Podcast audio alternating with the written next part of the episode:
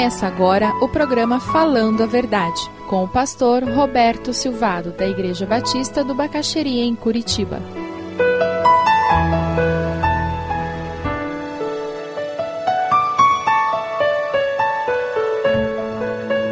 A fé cristã não é limitada pelo entendimento humano. E a palavra faz isso.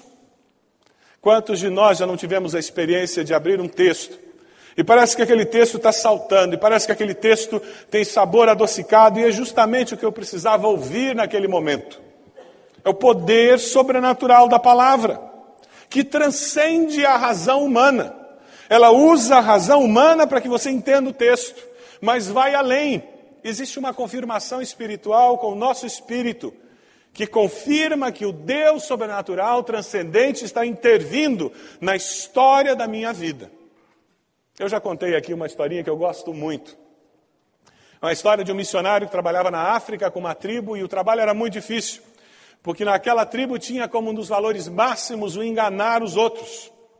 Então você era uma pessoa considerada de mais respeito na tribo se você conseguisse enganar mais aos outros. E esses homens na tribo treinavam seus cães para serem ladrões.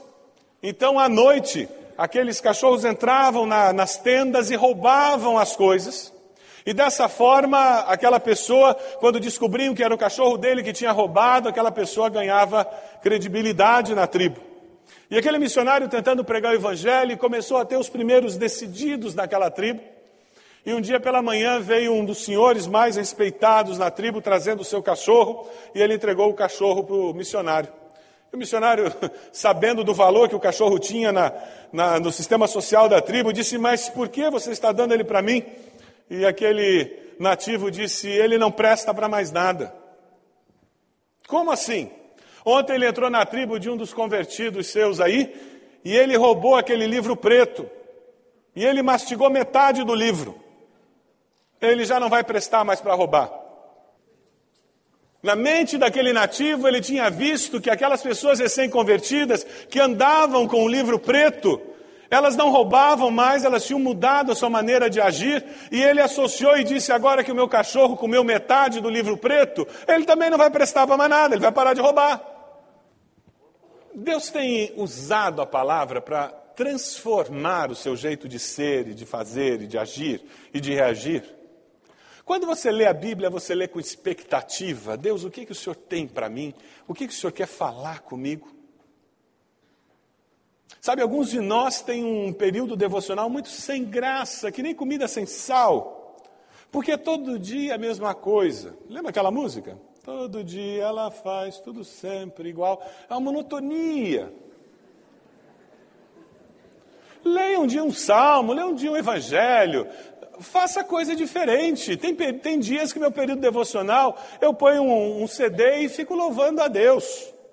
Não pode ser todo dia aquilo, porque eu preciso da palavra. Mas tem dias que eu leio salmos, tem dias que eu leio os provérbios, e tem outro dia que eu estou lendo um outro texto. E às vezes eu passo um mês lendo um livro do Novo Testamento, várias vezes. Variedade é o segredo para o seu período devocional se manter gostoso. Mas a expectativa, quando eu pego a palavra de Deus, define se eu vou ouvir ou não Deus me falar. Aquele que é legalista, aquele que é certinho, que está sentado aí dizendo: oh, eu leio sete vezes por semana, não perca um dia. Teu pecado, provavelmente, meu irmão, minha irmã, é cumprir a tarefa. Eu li. Mas qual a essência? A tua luta vai ser trazer essência para a regularidade que a sua personalidade permite. E você aí que já não é muito estruturado, o não estruturado é aquela pessoa que levanta, deixa a cama desarrumada, não sabe onde colocou o sapato na noite anterior, esse é o não estruturado. Então, esse tem muita dificuldade de ter regularidade, fazer todos os dias, porque primeiro ele tem que achar onde deixou a Bíblia.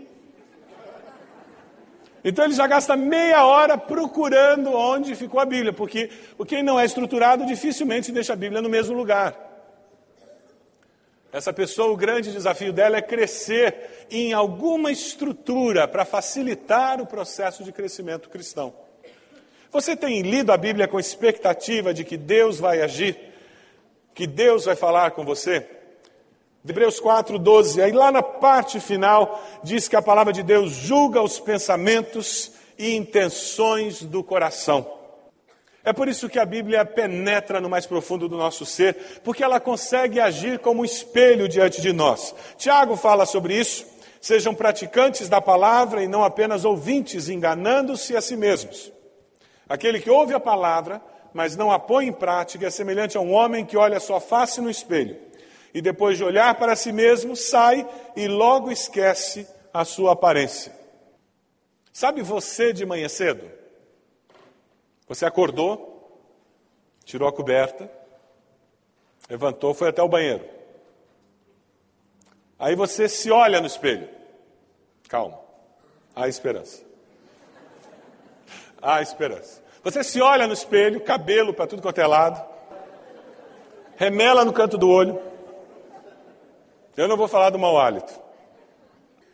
E você vai ter que fazer uma obra de arte para conseguir sair e não assustar o vizinho na porta, não é mesmo? Agora imagina se acontecesse com você um dia de manhã em que você deu de cara com o espelho, aí tocou o telefone, você foi lá, atendeu o telefone, conversou com alguém, viu que estava atrasado, veio para o quarto correndo, trocou de roupa e foi embora para o trabalho. Imagina a cena, você chegando no trabalho, cabelo desse jeito, remela no olho e mau hálito. Espiritualmente, o que Tiago está dizendo é que de vez em quando nós estamos nos encontrando com pessoas com mau hálito e má aparência. Porque elas têm visto a palavra e o espelho da palavra tem refletido dizendo muda de vida, e elas fecham a palavra e continuam vivendo daquele jeito. Tiago, lá em 1,25, ele termina dizendo: Mas o homem que observa atentamente a lei perfeita que traz a liberdade e persevera na prática dessa lei, não esquecendo o que ouviu, mas praticando, será feliz naquilo que fizer. Será feliz naquilo que fizer. Se essa palavra estiver no centro da sua vida, se os valores dela estiverem afetando os seus valores, mudando a sua cosmovisão, mudando a sua percepção.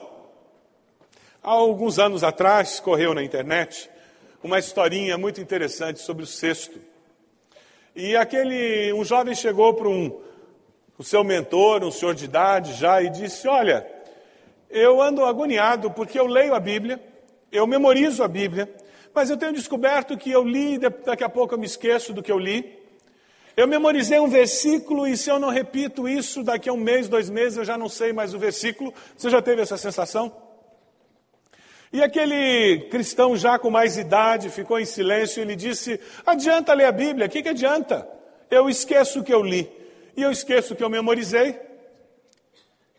E depois de um breve silêncio daquele homem de mais idade, mais experiência, ele aponta para um cesto que estava do lado, o cesto de palha, e diz: Você me faz um favor, vai até ali embaixo no poço, enche o cesto de água e traga aqui em cima.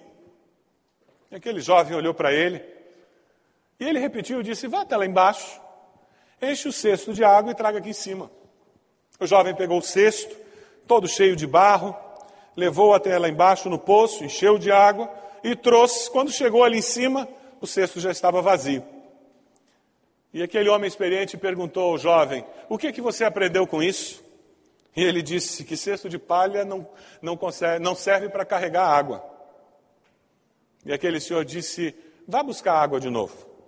E o jovem foi, voltou, chegou com o cesto vazio de água, e aquele senhor perguntou: O que você aprendeu com essa experiência?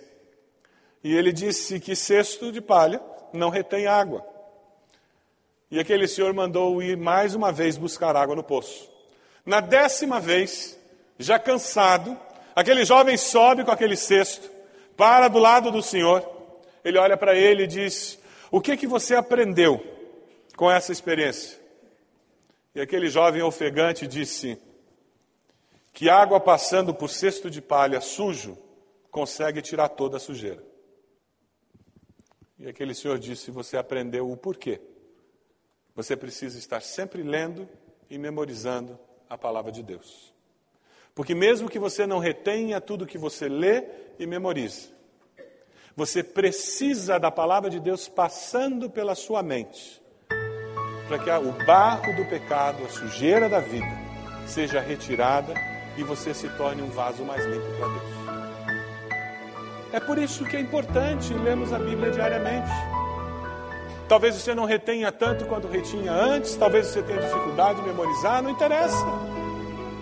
Mas o estar sempre lendo, eu estou dessa forma limpando, purificando a minha mente, a minha vida e me tornando mais semelhante ao Senhor.